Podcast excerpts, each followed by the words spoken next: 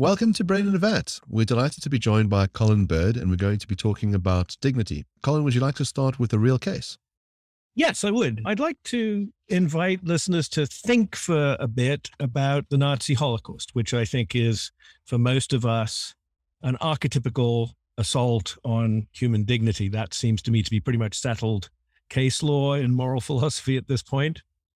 Now, on standard views about human dignity, particularly those that are influenced by the Kantian tradition, dignity is construed as a kind of unchanging and inherent value or worth that is possessed by persons and that commands various moral duties of respect for the bearers of such dignity.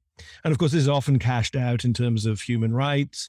People say, why are we supposed to uh, respect human rights? The standard answer is because the human rights reflect the inherent worth or dignity of the person, something like that.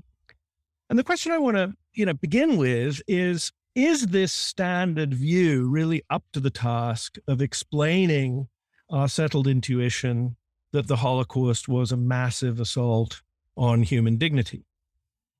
And the difficulty, I think, with this approach is that it fixates too much on specific acts of wrongdoing committed by individuals involved soldiers, military officials, collaborators, train drivers, perhaps the engineers who designed the gas chambers and other equipment.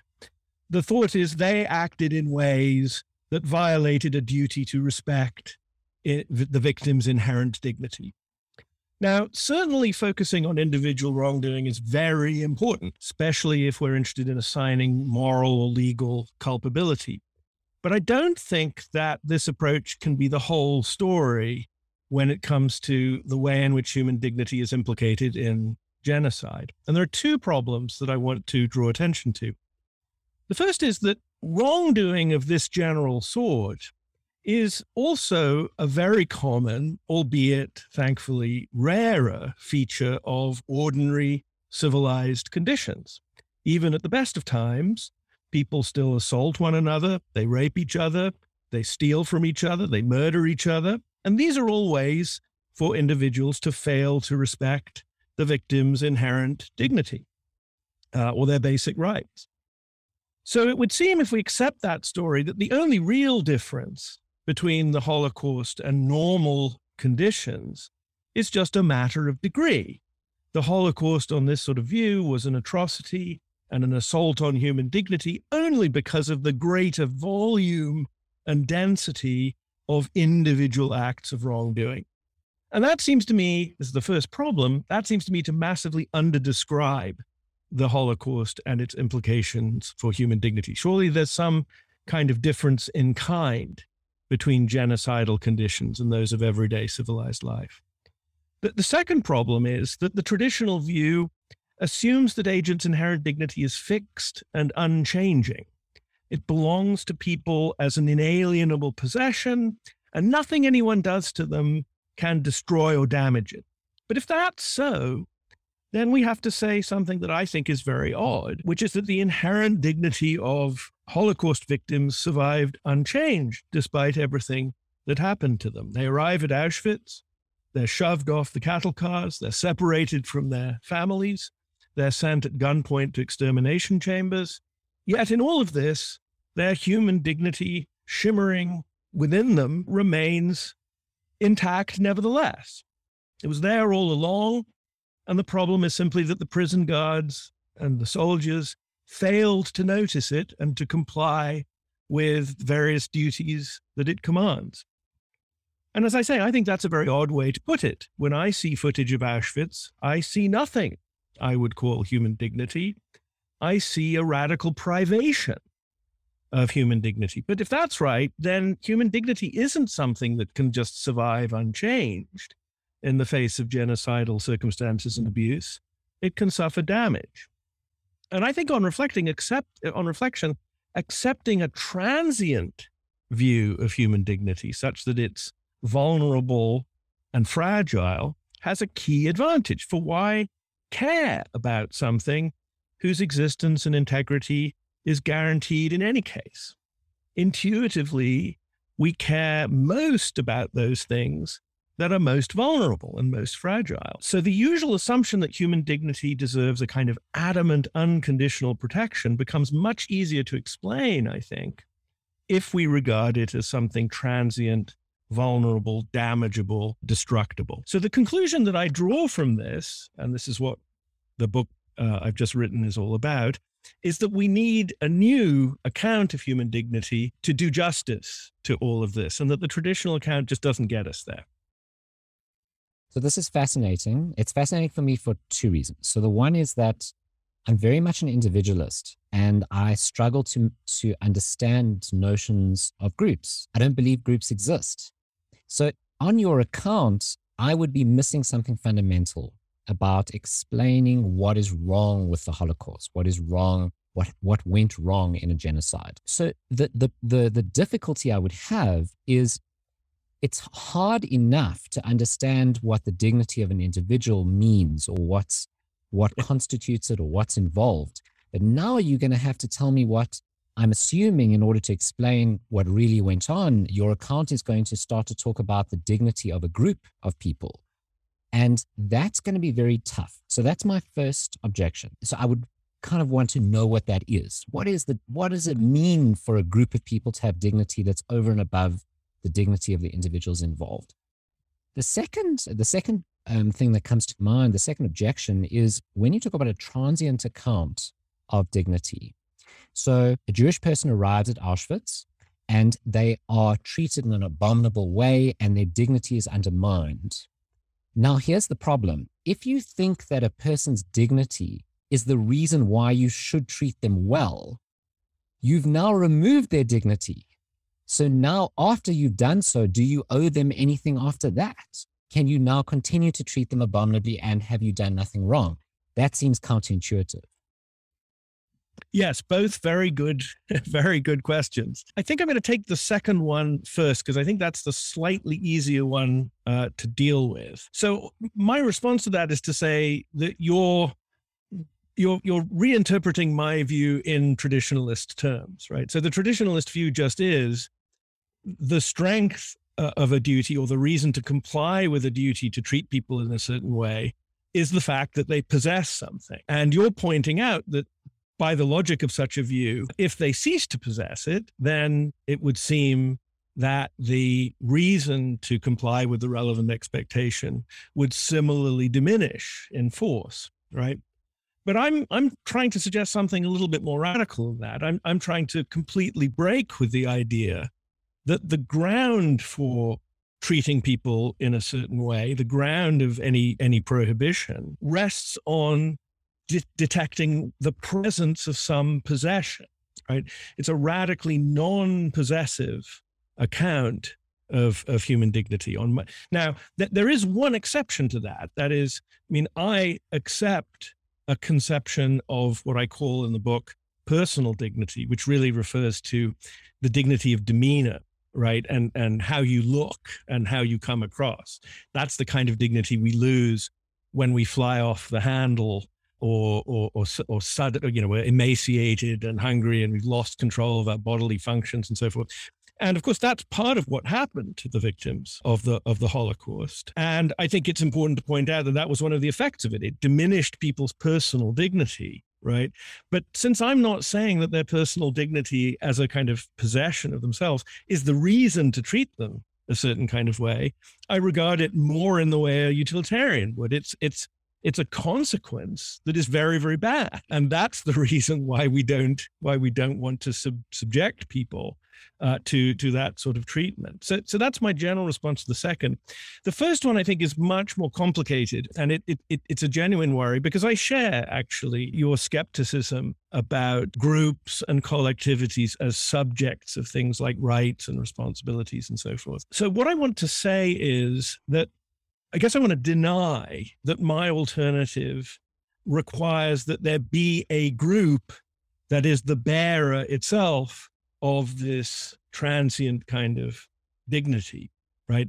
I guess I'm inclined to say that we should think of dignity, in, in my sense, more as an event or a series of events that occur in human interaction rather than something that is possessed by some collective subject. Now, what you wind up with, on my view, is certainly a relational account of human dignity. But I think it remains loyal to a certain kind of individualism in the following way, right? On my story, it's not that Jason's dignity is just there. I notice that he's a human being with dignity, and I then realize now I have to comply with a duty to respect him in a certain kind of way, right? That's the traditional view. I want to reverse it. I want to say, look, I recognize you as a human being. In recognizing you as a human being, that's going to trigger certain kinds of uh, effective responses. It's going to um, direct my attention or fail to direct my attention towards you uh, in a respectful or disrespectful uh, way when it triggers, as a matter of fact, that kind of emotional response, then the result is that our relation conforms with some expectation of, of dignity, or even that our interaction is thereby dignified. Right. I think this is consistent with individualism because all of the work is being done by stuff that happens in someone's head, namely in the receiver's head right? The, the difference between my view and the traditional view is just that the relevant individual is not the person who bears human dignity, it's the person who responds to another person in a way as to engender something like human dignity in their relationship to that other person. And I think that's consistent with individual individualism. It's just it decenters human dignity from the target of our treatment. So I've got two follow up questions. The one is that dignity strikes me as an ambiguous term. So sometimes when people talk about dignity, they're talking about well being, and they can talk about how your well being can be undermined. You can be in a worse off state of affairs. And sometimes we're talking about autonomy, your ability to make free choices. It also strikes me as the case that we could talk about someone's capacity for dignity and that that might remain uh, stable in some senses. In other words, you could have dignity taken away from you, but nonetheless remain it to have a capacity for dignity. So there was, in other words, you could have been a possessor of this thing, but you were deprived of it. And so I think you're right to say that any account must take into effect that there's a transience in your well-being states and and how much autonomy that you're able to exercise. But in virtue of being an ordinary human being, one has the capacity to have those things, and that remains constant. And so, what's objectionable about treating someone poorly is that they are the kind of being that had these capacities, and that's in that way we can recognize that you're doing something wrong by dispossessing them of it. We might also say then once someone ceases to have those capacities, so we can imagine a person who loses control of their mind and uh, let's say loses any ability to experience suffering that a comatose person might be a good case. That we could say that person who's permanently comatose has no capacity for dignity and therefore you could not undermine their dignity. They are not the kind of being that can be undermined uh, because they lack the capacity. Okay there's a lot lot there. I'm going to leave aside the question of of well-being for for now and and we can we can circle back to it except to say that i i think that it's a, a settled feature of as it were dignitarian discourse which which i want to preserve that we are talking some about something that isn't just reducible to to welfare and, and well-being. So I'm not quite sure what to do with that, but maybe, maybe you can you can elaborate on the way in which dignity might be thought of as a form of form of well-being. With regard to autonomy, I think what I want to say there is yes, absolutely, people have a kind of basic capacity for autonomy. But we should call a spade a spade, and that's what it is. It's a capacity for autonomy. It's not in and of itself any sort of dignity. The, the, the dignity or the human dignity comes in when it's the case that other people's treatment of a person attends to the fact that they are autonomous in the right sort of way and human dignity is damaged on my account or is rendered denuded in some in some admittedly rather obscure way i mean i think this is a this is a, a real problem about my account we'll no doubt come back to that but i hope it's a problem to be solved rather than a problem to just you know destroy the view. The idea is that failing to respect your autonomy, right? I change our relationship. I subjugate you, I dominate you in some way. And it's at that interactive level that the indignity takes place, right? So I don't really have a problem with accepting that there are various kinds of traits, capacities, valuable features of people that, in, including capacities, that are sort of with them. I just don't want to identify any of those with human dignity. And part of the reason for that is the reason that was mentioned earlier that once you hitch it to those capacities, then you face the problem of what do you say about the comatose person who had this capacity and now doesn't? Do we say, well, they now don't have any dignity? And that seems a rather brutal view and actually not too far away from the sorts of views that the Nazis liked to peddle, identifying some people as fully human and others as subhuman and so forth. And I don't think we want to go down that road at all. Whereas my view, I think, has the virtue with regard to the comatose person, right? That regardless of whether that person is ever going to recover any of their capacities, we can still treat them with or without respect. Right? We can take the comatose person and we can treat them like trash, just throw them out the window and kill them. And to my mind, if we were to treat them in that way, that would be, if any observer was watching us do that, right? That would be to the detriment of a common human dignity, it would be an example of an event that would count against the idea that we are treating one another in a way that uh, fortifies and reinforces a common human dignity. Whereas if we treat the comatose patient with a certain degree of respect, we we have anxious, hand-wringing deliberations about whether we should turn off the life support machine. We think about treating the body with a certain degree of respect. We respect the person's privacy and anticipate what their wishes would be. We, we are attending with respect to that person, even though they're not conscious and able to express their wishes and we dignify our relationship to them in that way. So I think that's what I would say about the comatose case. So the resident utilitarian sitting in my chair uh, wants to know why you can't just reduce your account to the command maximize certain dignified outcomes for the people that you act towards. So in all of your relations, maximize dignified outcomes. Well, I mean, there's two questions there. I mean, what one is really the question of why is my account better than the utilitarian alternative, and that that's a big question, we can we can come to that. But in terms of why my view is different from, doesn't just collapse into a consequentialist utilitarian view, I would say there's two important differences. Although I don't really say this in the book, I think I would want to defend the view that yes, we're concerned with certain kinds of outcomes, the outcomes of interactions. And in political theory, we're, of course, especially concerned with outcomes that have the property of being iterated, organized, pervasive in institutional life, right? But I think the sort of view I'm offering would actually point towards a kind of logic of sufficiency rather than a maximizing logic. That is, the idea would be that what societies are responsible for as far as protecting human dignity is concerned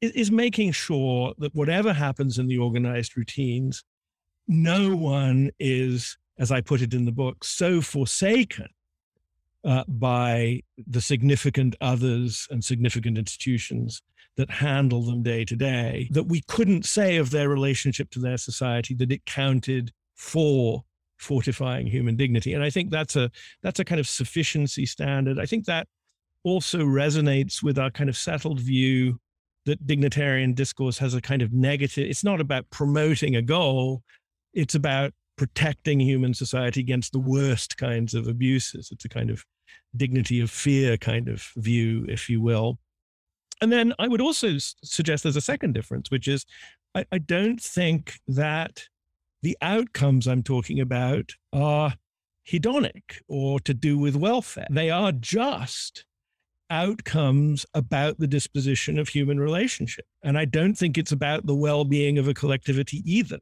It's hard to put our finger on it, right? But if you imagine a kind of orderly queue at the ticket desk, right? With people respecting each other, not barging to the front of the line. You know, you compare that to a brawl, you know, everybody mobs the ticket desk, right? It's elbowing themselves out of the way. I, I, want to say that we can we can have those two pictures before us and say, well, one of these is dignified and the other is is not dignified. It's just it's just a chaotic brawl, right?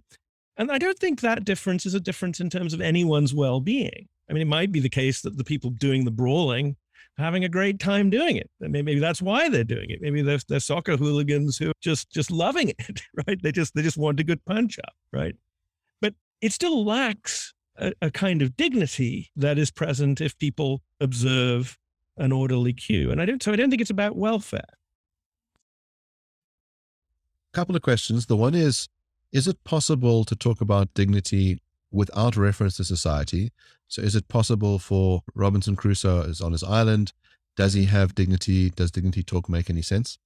The other one would be whether one can have your dignity undermined not by uh, other people, but by events. So, for example, a disease, uh, a volcanic eruption, whether we could talk about dignity being undermined in those cases.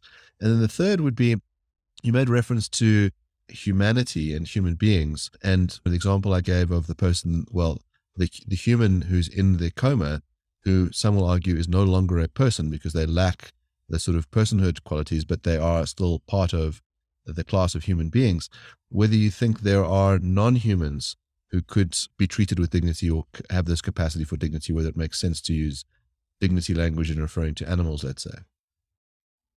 Yes. Okay. Well, three, three. Th- I mean, I think the Robinson Crusoe one is reasonably straightforward. I mean, I, am assuming we're talking about a Robinson Crusoe who is to some extent socialized. I mean, they're, they're, they're not completely feral. They didn't, they didn't just be, they weren't just raised by wolves on this island. They were, they were members of society and now find themselves marooned as Robinson Crusoe was on, on a desert island. Right. So, I mean, in that case, I think I would say that Robinson Crusoe at that point doesn't really have to worry too much about privations of human dignity, in my sense, because there aren't any others around who who threaten. Now, that might change if the U.S. military suddenly decided to use that island um, as the site of a nuclear test and and not pay attention to the fact that there's an innocent victim there, right? That that then then we'd start to move into the right sort of territory. The only other sense in which I think dignity is at stake, I mean, as I mentioned before, I distinguish between human dignity, which I think is is the dignity that's really important politically, and in in, in the context of political and institutional criticism, and then personal dignity, which, which is your ability to maintain a certain kind of dignified bearing.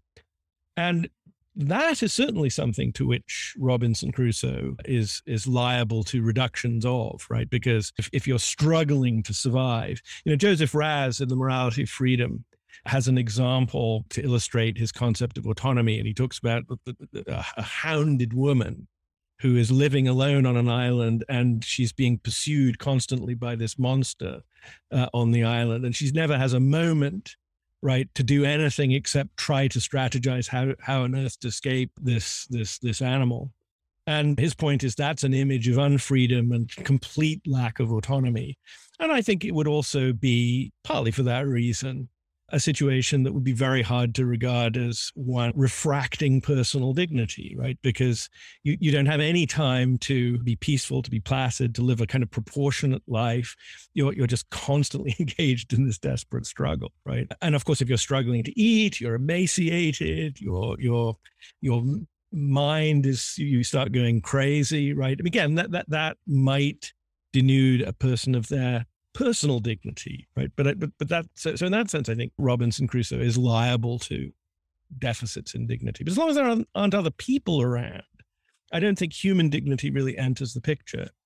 Now, as far as the very interesting question of human relations to other animals, is concerned. I haven't thought a lot about this and have been aware that I should have said more about it and thought more because it's obviously been a big topic in recent in recent years. And I think there's also the very interesting question of what would become of human dignity if we were suddenly invaded or visited by a highly superior species. You know, that, that that's an interesting set of questions as well. I guess what I want to say about animals as a first cut is just that the same logic applies, right? We can, I think, dignify our relations to animals by not, for example, treating them cruelly, putting them in, in, in factory farms and, and abusing them and making them fight each other for public ent- entertainment, this sort of thing. We can do all of that, and it can conform to the logic of my story because we're attending to them in a some, something like a respectful way, and we are thereby investing our relation to them with a certain dignified quality. Of course, it would be very odd to say that this counts for human dignity, except insofar as we think that being basically responsible humanitarian people and being attentive people itself reinforces a sense that as a species we have a certain kind of self-respect as a as a as a as a species in the way we treat treat other animals right? But in terms of our treatment of wolves and chickens and dolphins and whales and so forth is concerned, I don't think you could, of course, you couldn't describe this as enhancing human dignity because we're talking about interspecies interspecies relations. But that doesn't mean that, that we couldn't describe it in terms of some kind of dignified relation to nature. Uh, it's just that it wouldn't wouldn't seem right to label it human dignity. Something that I'm curious about is whether you can provide a non circular account of dignity. So, when I ask you, well, how should I behave towards someone? You say that I should behave in a way that treats them with dignity. But that seems circular, right? I need to behave in dignified ways. That's the account of what dignity is. Yes. Well, there is certainly a, a, a, danger of that. But again, I, I want to emphasize how far I want to avoid thinking about dignity in terms of moral duties on the part of individuals to treat people in a certain kind of way. For me, the important question is whether not not whether as a moral issue you should or shouldn't treat me in a certain kind of way. I mean that's that's the that's the traditional way of setting up the problem because the, the in, in moral and political philosophy, dignity has come in under the aegis of a certain kind of strongly applied ethics vision of why this category is important, right? But I'm trying to get away from that entirely. So I'm not so interested in the question of offering guidance to individuals who are deliberating about how to treat others, right? I'm interested more in the factual question of is it in fact the case, right, that you can count on triggering in others, especially those who have institutional power over you? Is it in fact the case that you can count on those institutions attending to you in a respectful manner, right? And that's sometimes true and it's sometimes not true. I mean, it's spectacularly not true in the case of Eastern European Jews and Gypsies who were the victims of the Holocaust, right? They are radically denuded of the de facto power to command respectful attention because of the various features of strange, racist, um, fascist features of the regime that confronted them, right? So I think the, the, the issue of circularity sort of diminishes if one just says firmly, this account is not meant to be an account that is offering individual guidance about how to treat others. It's more a diagnostic account that allows us to assess in a critical way whether all is well from the point of human dignity with the organized structures of human life for which we are commonly responsible, right? And so I think the worry about circularity would at least diminish, right? I mean, I, I, say at various points in the book, or maybe only once actually, that this is sort of an attempt to naturalize human dignity in, a, in an almost Humean way. And I think it's it's striking that actually this worry about circularity is precisely one that Hume himself mentions in the in, in, in the treatise. And I think he gets around that problem in something like the same way I'm proposing to, by transforming the question less into a kind of normative question what should I do and how should I deliberate about what should, what I should do, and turning it into a more anthropological, empirical question about well, what actually happens when certain groups of people confront others and in fact produce or fail to produce a certain kind of effective reaction. And that, that's a matter of fact. It's uh, in principle subject to empirical assessment. And to go back to the Holocaust example, I, mean, I that's what should really strike us, right? Even if these people screamed at the gods and said, look, I'm a human being, right? That, that, that's, that's going to, in fact, have no effect whatsoever. The various beliefs, attitudes that have been drilled into the military people who are running the Holocaust, they disable any of those valuable reactions to others. And and that's where the problem that's where the problem lies. But it's not the problem, I think, that the the Nazi prison guard failed to deliberate adequately about how he should treat the, the people coming off it. We've left the deliberative field so far behind in the dust. We're now talking about whole structures of habitual and psychically embedded behavior. And that's, I think, the right level of analysis. And I don't think there's a circularity there. So, one of the ways of thinking about these problems that social ontologists adopt, one of the methodologies, social ontologists or philosophers are interested in the existence of social phenomena. And different accounts of social phenomena are what might be termed objectivist accounts versus subjectivist accounts. So, objectivist accounts look at social groups and social phenomena from the outside. You don't need to know what's going on in the heads of the individuals involved. You don't need to know their intentions. You look at their behaviors. You look at, at coordination among the members and you look at how they treat one another and you look at the effects. And from the outside, as it were, you, you um, ascribe certain properties to the system and you say, well, the system is functioning in certain ways that are good or bad or problematic, etc. And it sounds like that's the approach that you're taking towards dignity. You're looking at a society or a group of people or a group of in, a collection of individuals in such a way that you can ascribe certain moral properties to the system, to how those collections of individuals interact with one another, as opposed to the more traditional way, which is to say, what is going on in the head of the concentration camp guard? What is going on in the head of the person who pulls the lever to to expel gas in the gas chamber. That that level doesn't seem nearly as important for your analysis. Is, am i understanding this correctly? Well yes and no. I mean I, I think it's really just the the the aspect of the inward turn that i want to resist i think is the part that heavily stresses personal moral deliberation about how I can be uh, a righteous person who acts with probity and morality, right? That I definitely want to usher off stage as being unhelpful for revealing how human dignity might be a useful category in political discussion and political criticism. That's right.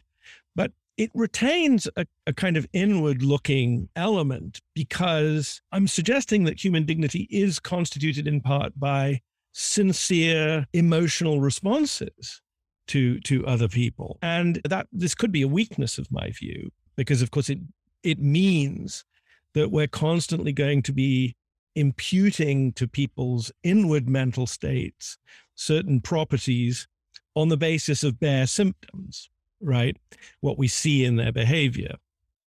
Now I'm not sure that we can really get around this. And, and after all, we do it all the time. I mean, if you think about love relationships, I mean, we're constantly monitoring and scanning people's unconscious behavior, their facial expressions for evidence that they really care about us in the right sort of way, right?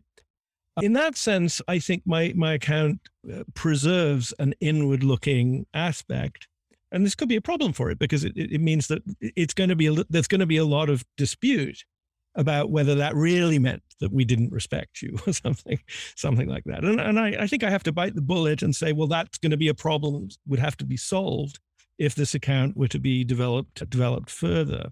But I, I but i don't think it's um, I, I, would also want to re- resist this sharp divide between a kind of objectivist and subjectivist account? Because I mean I think even for other fairly familiar social properties like money for example I don't think when we when we try to understand what money is and how it circulates and its significance I don't think you can just talk about that in terms of empirically observable circulate. I mean, sometimes that's okay. We can talk about the velocity. We can measure the velocity of money, right? the speed with which bills are actually physically moving through the economy. You could do that, right?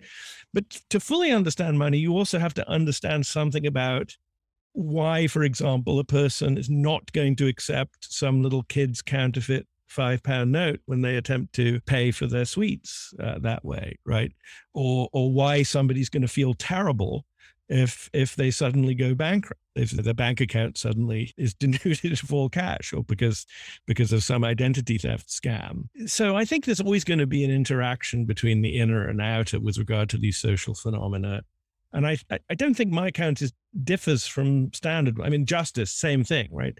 It, it it's some kind of social property but we can't really make sense of that social property unless we think about what it's like to resent things on the inside and to be indignant at certain things from the inside. So, could you sketch out for us a society that you would say has um, human dignity and one that doesn't have human dignity? In other words, if what you're trying to do is partly an empirical project, and I suppose to get a sense of how much moral language is taken away from it, really, whether it is naturalizing dignity in the same way that we could describe the difference between a building made of wood and a building made of steel. We could just pick out those features. There'd be nothing moral in either of those things. Can you give us descriptions of those two different places? Yeah, I mean, I think you know, you know, the easy answer to that question is also not very informative, and it's just to say, well, I mean, look at the Holocaust. I mean, the Holocaust is an example where there just there just isn't dignity in my sense. It's basically within that particular frame of events, it's basically non-existent, right? I mean, there's a group of people there who certainly have value. Uh, they certainly have all the capacities you were talking about before. They just completely lack the power to get any of those capacities and valuable features to make any difference to their conditions of life, right? So, so that would be an example of a social situation radically denuded of dignity. I, I, think certain kinds of civilized, I mean, I, you know, there are lots of problems with universities, don't get me wrong.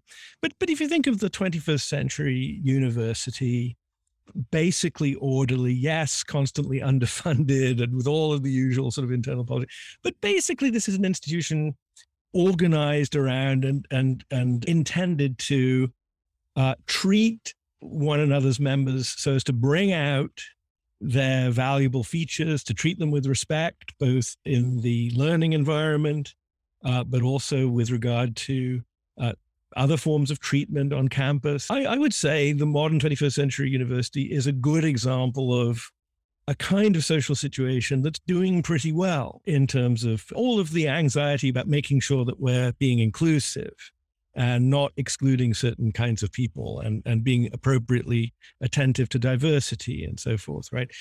That is a good example of an institutional framework that's doing pretty well.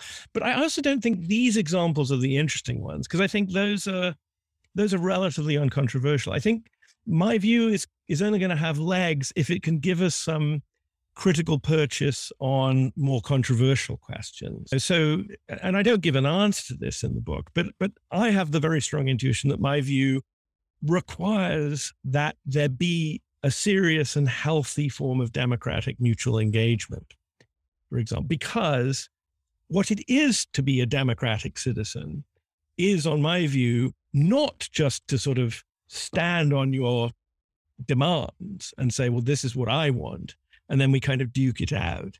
What, what it is to be, to live in a democratic society, is to be willing to attend to the complaints and grievances of others and to listen to people who are describing the challenges they're facing and to spend at least some energy in trying to think about what we could collectively do to respond to them, right? So that's what sort of democracy, what are the conditions for a dignified democracy to uh, meet in order for us to say this instantiates uh, a society in which a sufficient level of dignity is is is being met with regard to all participants. That's where it gets both more complicated, more difficult for me, but also potentially interesting because the hope is that by cashing some of this out, we might reach some surprising conclusions that you know, some widely accepted democratic practices simply aren't up to the job. I mean, I would, for example, we, we didn't talk about this in the book, but I mean, I'm quite interested in the question of whether the political party is really a good vehicle for democratic self-government. And one reason to think not, from my point of view, would be, well, the problem with political parties is that the people who are supposed to be representing us are thinking more about their tribal allegiance to their party than they are about their constituents. And to the extent that that's the case, they're disrespecting their constituents and denuding the democratic process of the sort of respect that would count for human dignity. That so, so that's the sort of judgment that I would I would want to kind of develop further, and where I think this could pay some real dividends. So it's interesting to me that you describe the 21st century university as a paragon of dignity. I mean, there's some sense in which I can see how the ideal of a university is that. In other words, it's a place for inquiry, it's a place for exploring a range of ideas where people do so in a manner that's about mutual respect and recognition. But it strikes me that one of the features of universities of the last 10 years is while talking about inclusivity, uh, to do the exact opposite, which is to say that there are certain views which we will not tolerate. And if you utter those views, you will be cancelled. And it's to deprive people of those that freedom, to deprive them of their ability to engage in certain realms. And it seems that here's the dignity clash is that, but I think you're going to have a situation as you would in a democracy where some people say there are certain things that we will not deliberate on. We cannot talk about these things. They are off the table. And others will say the fact that you're removing them from the table is undignified. Now it's quite hard for us to empirically judge which one is the dignified society, which one is the dignified university. I'm not sure that you've given us a reason to pick one over the other, that you're going to now have these politicized takes on the same situation with a lack of agreement about which one is dignified.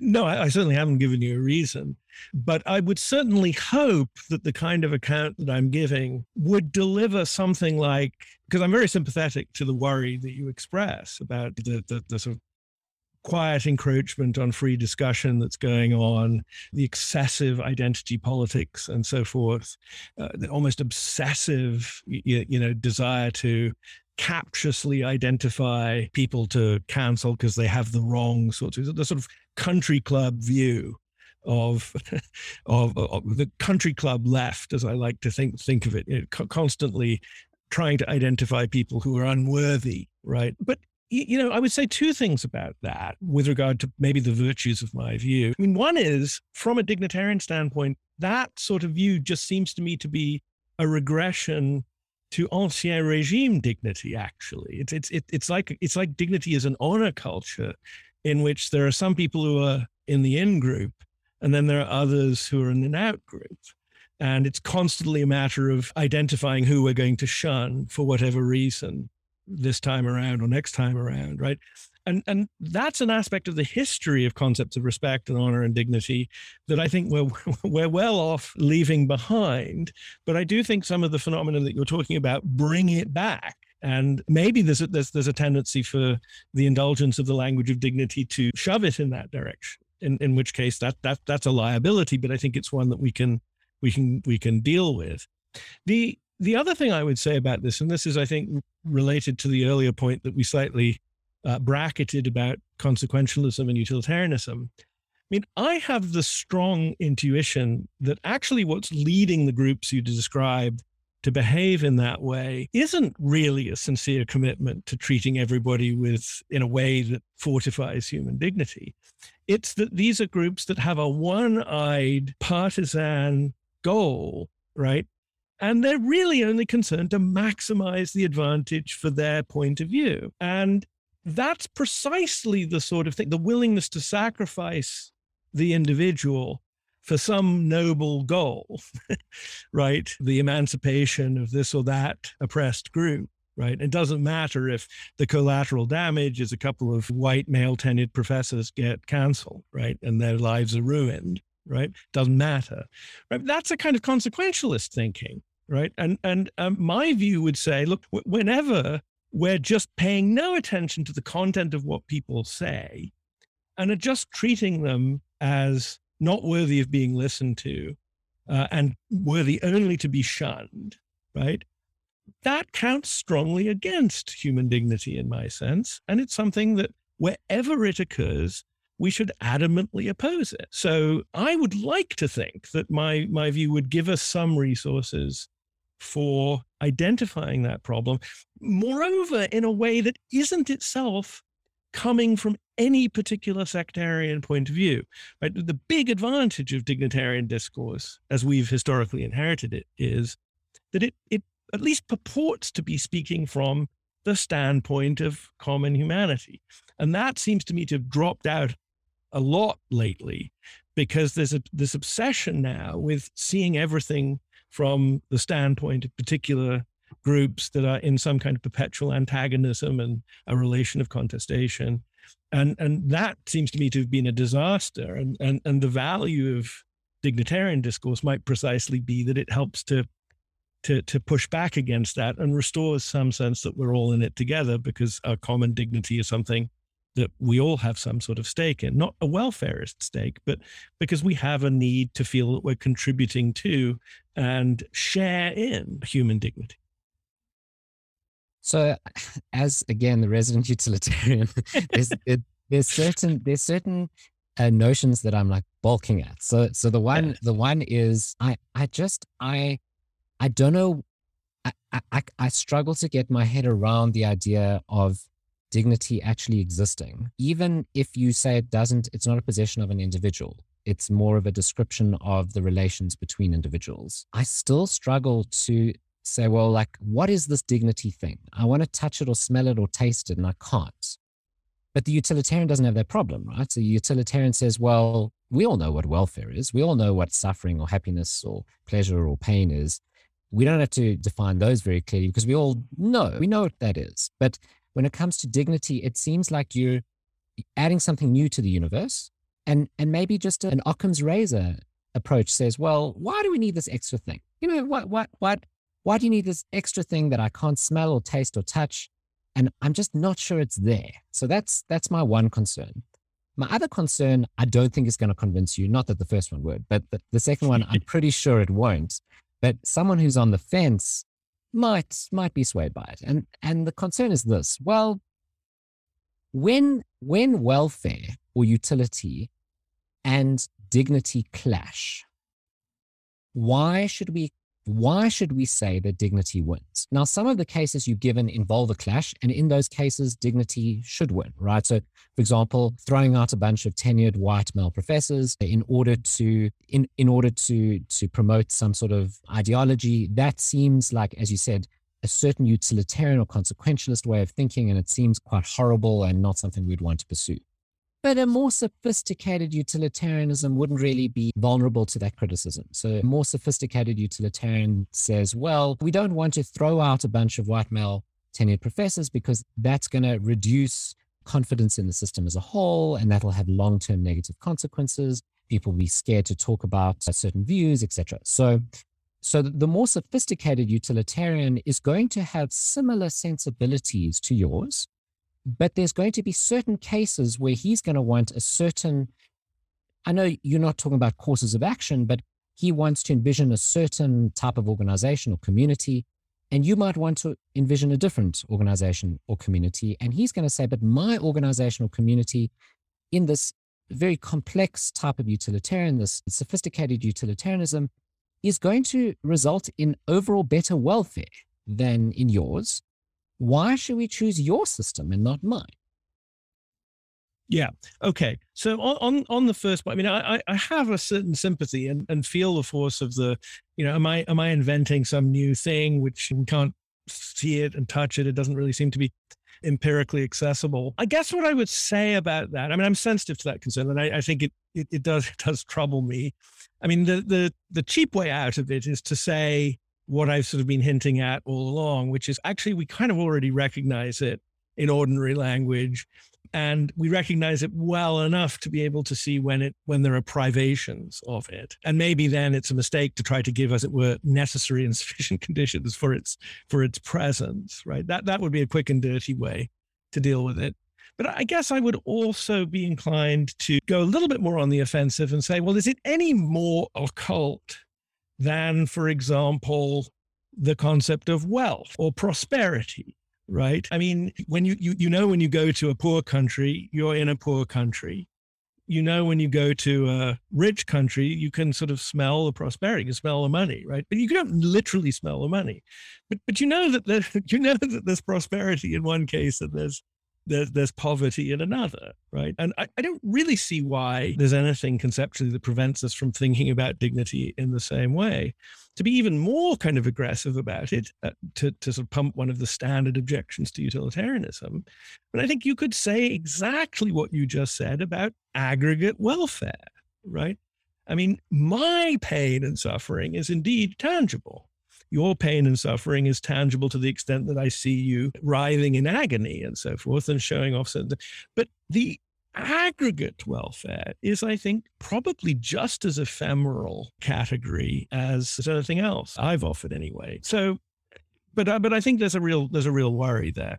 On the point about the sophisticated utilitarian, in the end, I'm not actually all that interested in sort of of reinforcing this this sharp opposition between the classical utilitarian tradition and the dignitarian tradition. My suspicion is that your sophisticated utilitarian addressing the sorts of things I'm talking about is probably going to wind up in the sort of position that Mill found himself in.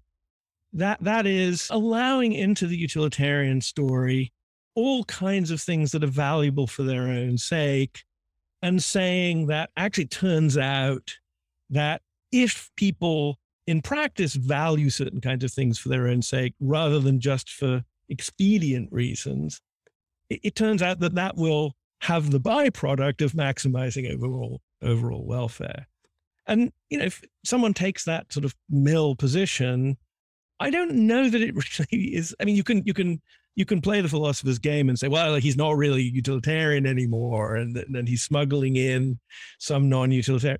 Well, I don't think we really care about that. It's the substance of the view. So, so if if a utilitarian wants to say, look, actually, I think uh, a further argument for Bird's view of human dignity is that if societies attended more to human dignity, in my sense, and monitored more carefully the presence or absence of the required attitudes in institutional life, that we have good reasons to believe that that would actually make us all better off in the long run. I I, I would have no real argument with such a person. Why? Well, that that's in a way more grist for my my mill, to forgive the pun. So I want to give you another case. Imagine that I I go on a vacation and I go to this small exotic island and I walk around and I say, This is the most dignified place I've ever been to. Everybody treats each other incredibly well. And people are, you know, free to kind of lead the lives of their choosing. Everyone has an, an enormous amount of money. It's just, it's a, it's a paradise. It's an unbelievable place. And I start asking some questions about how everything works and everything respects deliberation. And, and I sort of said, But there's got to be a catch, guys. What's going on? They said, Well, there, there is a catch. The catch is that in order to get all this prosperity, we have to make a sacrifice um, to the gods. And so, what we do is that on a certain day of the year, we draw lots and we take a child and we stick them in the volcano. And it works. It works really well. And so, we get to treat each other with dignity generally, and you sort of look at it socially. And uh, yeah, this kid gets burnt to a crisp in the volcano, but it's only once a year. Is that a society that you think possesses dignity? If I keep adding kids to the volcano, at some point, do you say, this isn't a dignified society. Is it dignity for the survivors, for those that are the beneficiaries? There seem to be some kind of little drops of indignity going on here. Does it study the whole thing? How do you make this assessment? Well, it's an interesting case. I, guess what I would say is, I mean, I think there have to be cases in which, unfortunately, the world is just set up that we can't completely guarantee uh, the conditions for ideal human dignity or sufficient human dignity for everyone. And and and at that point, I, I'm not sure that we're going to have any real alternative but to default to some kind of consequentialist calculation, maybe minimizing violations of, of human dignity or trying to preserve as much as we can intact in an emergency situation, something like that. I mean, what makes me suspicious of the kind of case you describe, though, is that it doesn't sound like a case like that, because I, I would need to hear more about why it's strictly necessary for us to sacrifice this one child a year And moreover, uh, it's a it's a sub theme in the book, but I do think it's an important part of our concept of dignity that delusion, indulging fantasy, right, is I think to the detriment of human dignity, right? To the extent that people are guided by fantastic, superstitious, false idols, right? They're living in the dark in a way that is not really consistent with the with with living a dignified human life, right? And so the, the, the situation you described seems to involve the presence of a certain set of religious rituals. And I don't think anything of that sort could possibly justify as necessary for human dignity the sacrifice of a, of a child, although there may be situations in which the sacrifice of some people is unfortunately necessary because we face a, a, a trade off. The world is imperfect. And at that point, I don't really have an objection to people making something like utilitarian arguments, although I, I would insist that the arguments would, would have to pay special attention to considerations having to do with the preservation of human dignity and not say that because this is an emergency situation we just get to forget about human dignity and and go full hog and act like animals right? So let me tweak the case a little bit. So let's say that i'll give you why there's a causal relationship between the sacrifice of the kids and let's remove talk of the gods.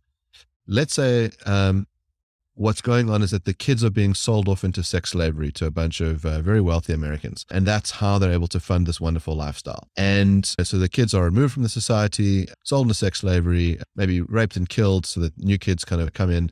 And the society kind of keeps doing this but those that are living on the island, as I say, any observer comes in and say, this is a very dignified place. Everybody treats each other with respect. Once people are exported off the island, well, horrible things happen to them.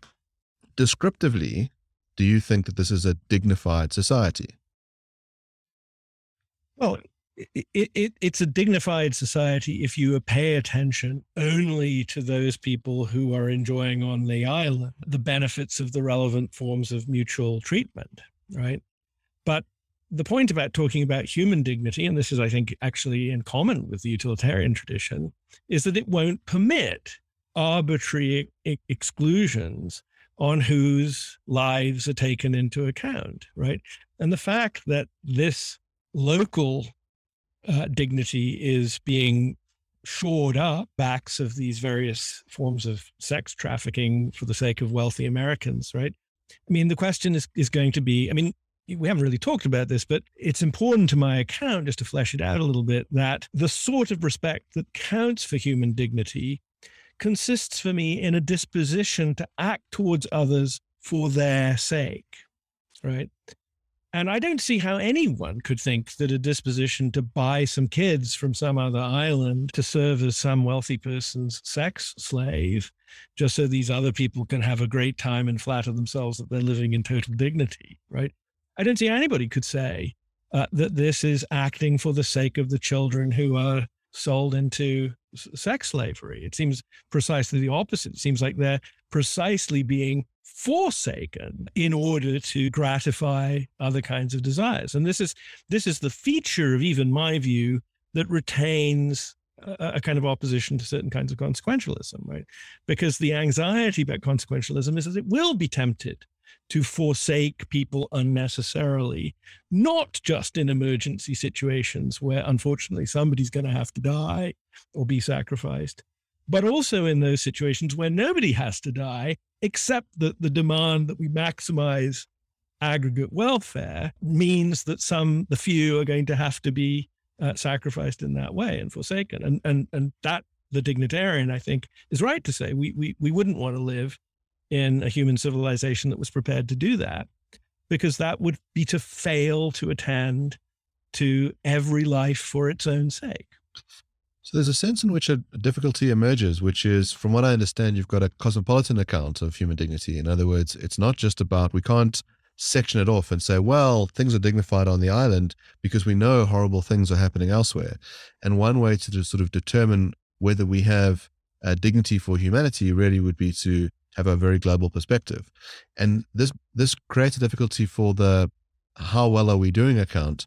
In other words, you could be living in a place where it seems that there's dignity, but because there's so much suffering happening abroad, uh, and we can think about even examples of you know these children being whisked off. I don't think it's necessarily that far away from the kinds of uh, horrible labor camps that you could have where you've got kids making iPhones or Nike shoes in, in parts of the third world, and this is a beneficiary for people in other parts of the world. You might say, you think that you live in a dignified society, but once you look at the full picture, you realize how our common humanity is being severely undermined. And we are nowhere near the sort of dream we have of uh, common human dignity.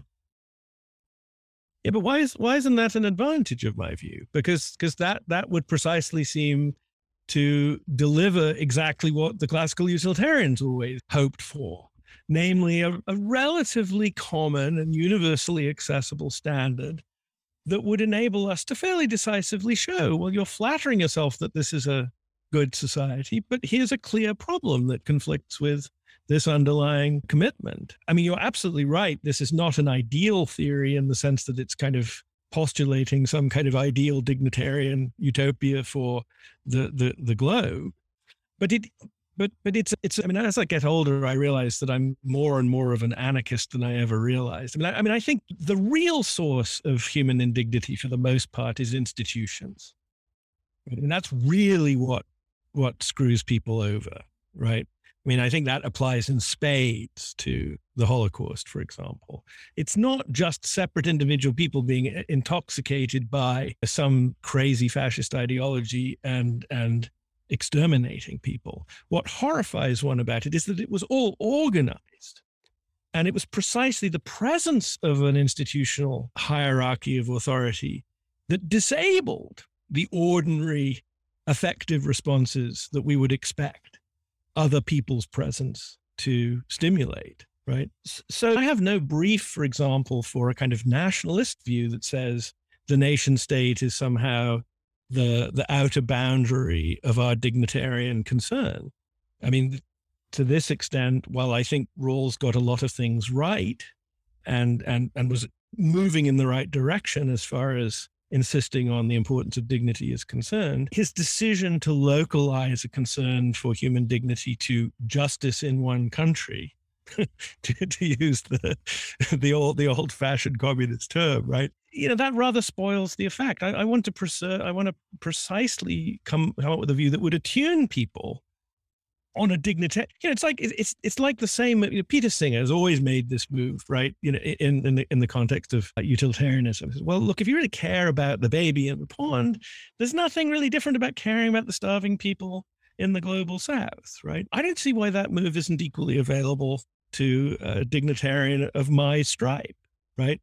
I, I, if somebody points out, as you just did, look, the fact that we're fixated all the time on national prosperity means that we're failing to pay attention to all of these things that we're doing collectively that is failing to treat people on the other side of the planet for their own sakes right uh, now you know, the questions about what we could do and whether whether there's an easy solution but attuning people to the reality of the problem and getting them out of this general mindset that the only thing we're responsible for is whatever's defined by some local loyalty, uh, an identity, a citizenship, a responsibility just for our fellow Americans or whoever it might happen to be. That I, I precisely would embrace that, and I think it's an advantage of the view because it gives it potentially the same critical force that the classical utilitarians always hoped for, but but without the feature of classical utilitarianism that it's sometimes prepared to forsake people for the greater good, which doesn't